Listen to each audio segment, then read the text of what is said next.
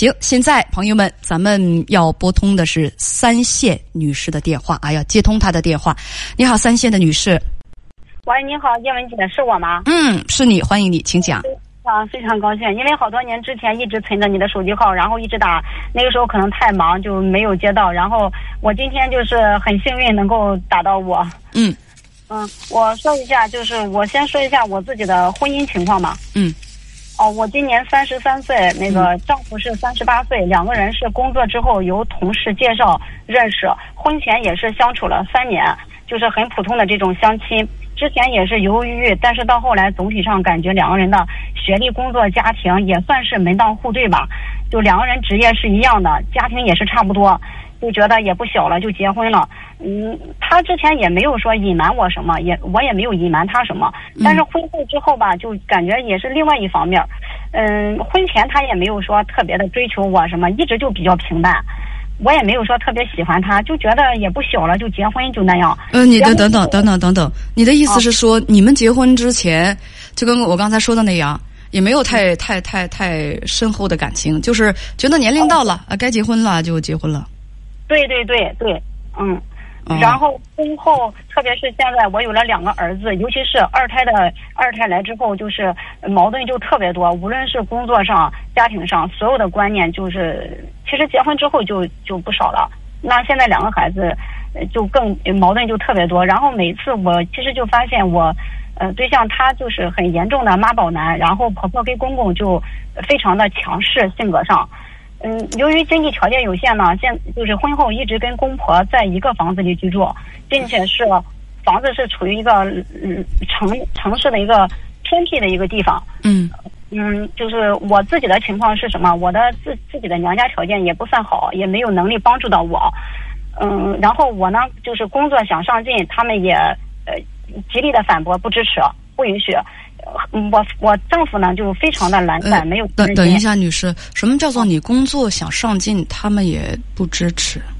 嗯，就我是从事教育行业吧，就比如说我自己想评先树优，我已经上班十十周年了，嗯，我评先树优呢，学校领导也是觉得我一直都非常的认真，就嗯多次跟我谈话说要给我一些职务，但是这些职务有的时候你要加班的，呃，做表啊什么的，比如说当一些班主任，可是。这些事儿，嗯，有的，嗯，跟那个丈夫去沟通，他们都反对，他们让我就是除了上班回家就得看孩子，他们都不看。然后我就筋疲力尽的，就是，嗯，很纠结，就感觉，嗯，就是不能兼顾家庭和工作，不能兼顾。嗯，我我之前也有想过考的考那个研究生。嗯，我偷偷的学习，在厕所什么偷偷的学习，然后我丈夫看到就感觉我是不务正业，他觉得我现在就是这样就行了。我就我就想，什么人会认为学习是不务正业？我真服了，我这真是，哎呀，你们还还在从事教育行业啊？认为学习是不务正业？学习在家里都得偷偷摸摸到卫生间去学习？我们大家听听这个事情可笑不可笑？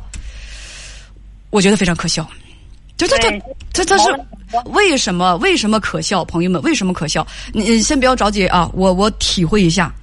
你今年三十四岁，结婚七年，生了两个儿子。对，丈夫是三十八岁，跟同呃跟那个就是说呃结婚结的也是没有什么情感基础，没有什么情感基础也不妨碍你们结婚之后生了两个孩子。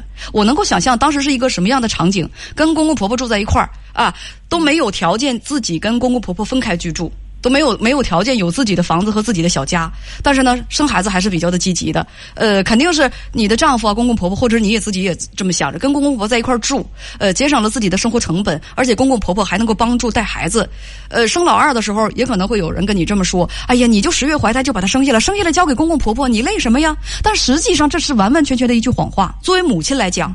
最起码是一个最起码对孩子负责任的母亲，孩子能生下来，你说你就马上拖着孩子小屁股就就就就就卸货了啊，就交给你，交给你以后我就不管了，我重新回归我快乐的那个那个，就是当妈妈之前的生活，不可能的，这是不可能的。所以我我就刚才想，没有什么条件生了两个孩子，必须跟公公婆婆在一块儿住。你的描述是什么？婆婆也挺强势，生完二胎之后一有矛盾，就是你的公公婆婆还有你的丈夫对付你一个。你呢，看着你丈夫不舒服，为什么？因为你丈夫特别懒散，他是不求上进的，成天就是我能够感受得到啊，在呃工作上，就是不思进取，能把自个儿那一亩三分地儿能那个耕耕是不是耕种的明白，能每个月赚足他那份绩效，咱这这个我都我都不知道。但是他肯定没有说考研考博啊那种那种雄心，那种雄心。我估计他是这么一个人。你呢？你你想考研？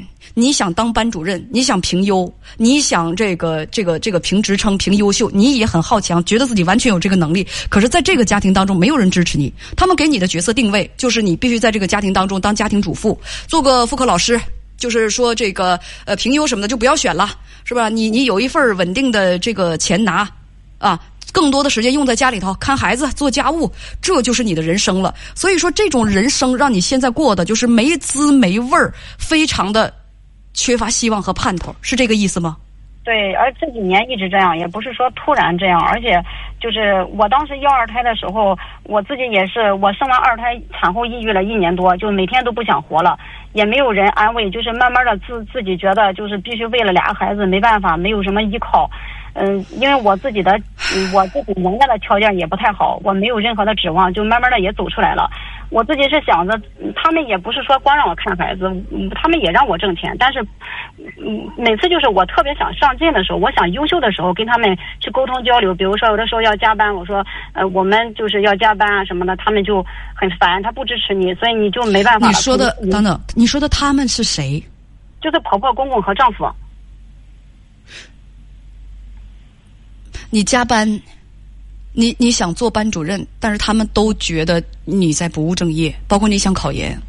对对，他们觉得你的正业就是应该在家里面把孩子看好，把家务做好，这就是你作为一个女人的定位，做妻子、做母亲。但是你如果在工作上、在事业上想有追求，这就是不务正业了。嗯，他如果是你想有追求，那你有有你自己的人儿给你看孩子行，他们不看。你丈夫也不看。我丈夫他吸烟酗酒也挺严重，就很哦对，很冷。对你你说你跟你丈夫之间有很大的矛盾，就是他吸烟酗酒，嗯，很严重。嗯，而且他也是妈宝男，就什么事儿都听我婆婆的。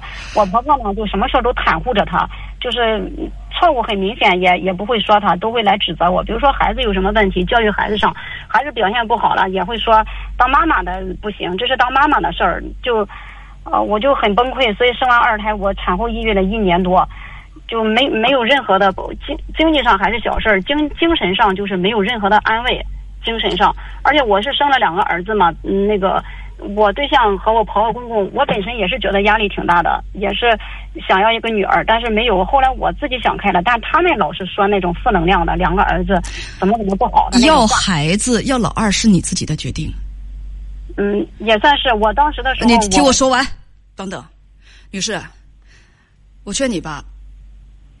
咱们现在这个状态，咱们首先第一，我认为别抱怨太多。嗯。要老二是你的决定。我觉得刚才有一位网友说的就蛮有道理的。网友叫闹闹，他说：“他说你想要两个孩子，呃，要儿女双全，你还想在事业上有起色，还想当班主任，还想考研究生，就是他就说。”仅仅是想法多，我非常明白闹闹是什么意思。你今年三十四岁，咱也不小了，你应该明白人的精力是有限的，对吗？对。你做了这样就做不了那样，或者你做了这样就做不好那样。尤其是女人的时间和精力是极其有限的。嗯。嗯。所以我们就要在人生当中做出选择。嗯。我相信你是聪明人，你你就是网友清风笑说，你的选择就会有得有失。嗯，而且我们还得对自己的选择负责。嗯，你生了两个孩子，你就不要，如果你没有那么充足的时间，还有家庭的支持，你真的就没有机会在你的工作上，还有在你的学学业上，你再冲刺一把。是，这有的时候。你抱怨也没有用，你郁闷也没有用，你孩子不能扔那不管。你加班的时候，你丈夫和你出去喝大酒去了，你公公婆婆你加班，你你你加班，你你自己的孩子扔下怎么不管？可不是你当初说支持你要二胎的时候，哎呀，你就生下来，别的都我们替你管，人家就是不管，你就加不了班，你就得回去。那你能不加班吗？不加班东西干不完呢。对，所以别抱怨了，自己的选择。嗯，嗯。明白了，杨姐。第二就是，我觉得虽然话是这么说，但我们完全可以在能力许可的范围之内。如果你不满现在的生活环境，你可以换一个生活方式。具体的话，我就我就不想多说细说。对现在的生活状况不满，不满就要自己努力的去做改变，而永远在原地里。原地去抱怨、去发牢骚是没有用的，抱怨环境没有用，就从自身身上开始改变，开始改变，放弃。呃，还有一句叮嘱就是放弃幻想，脚踏实地。嗯，你一定明白我是什么意思，因为时间关系，咱今天就聊到这儿，再见。好的，好的，嗯谢谢。